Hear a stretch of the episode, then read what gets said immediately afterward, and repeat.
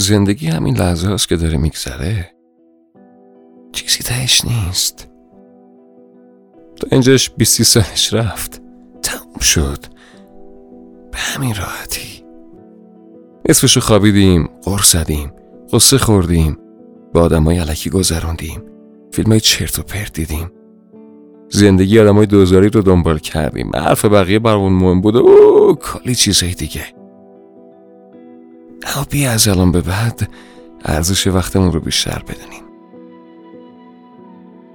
وقتمون رو واسه هر کاری نذاریم. خودمون رو بیشتر دوست داشته باشیم. فکر کنم اینجوری زندگی قشنگ شه.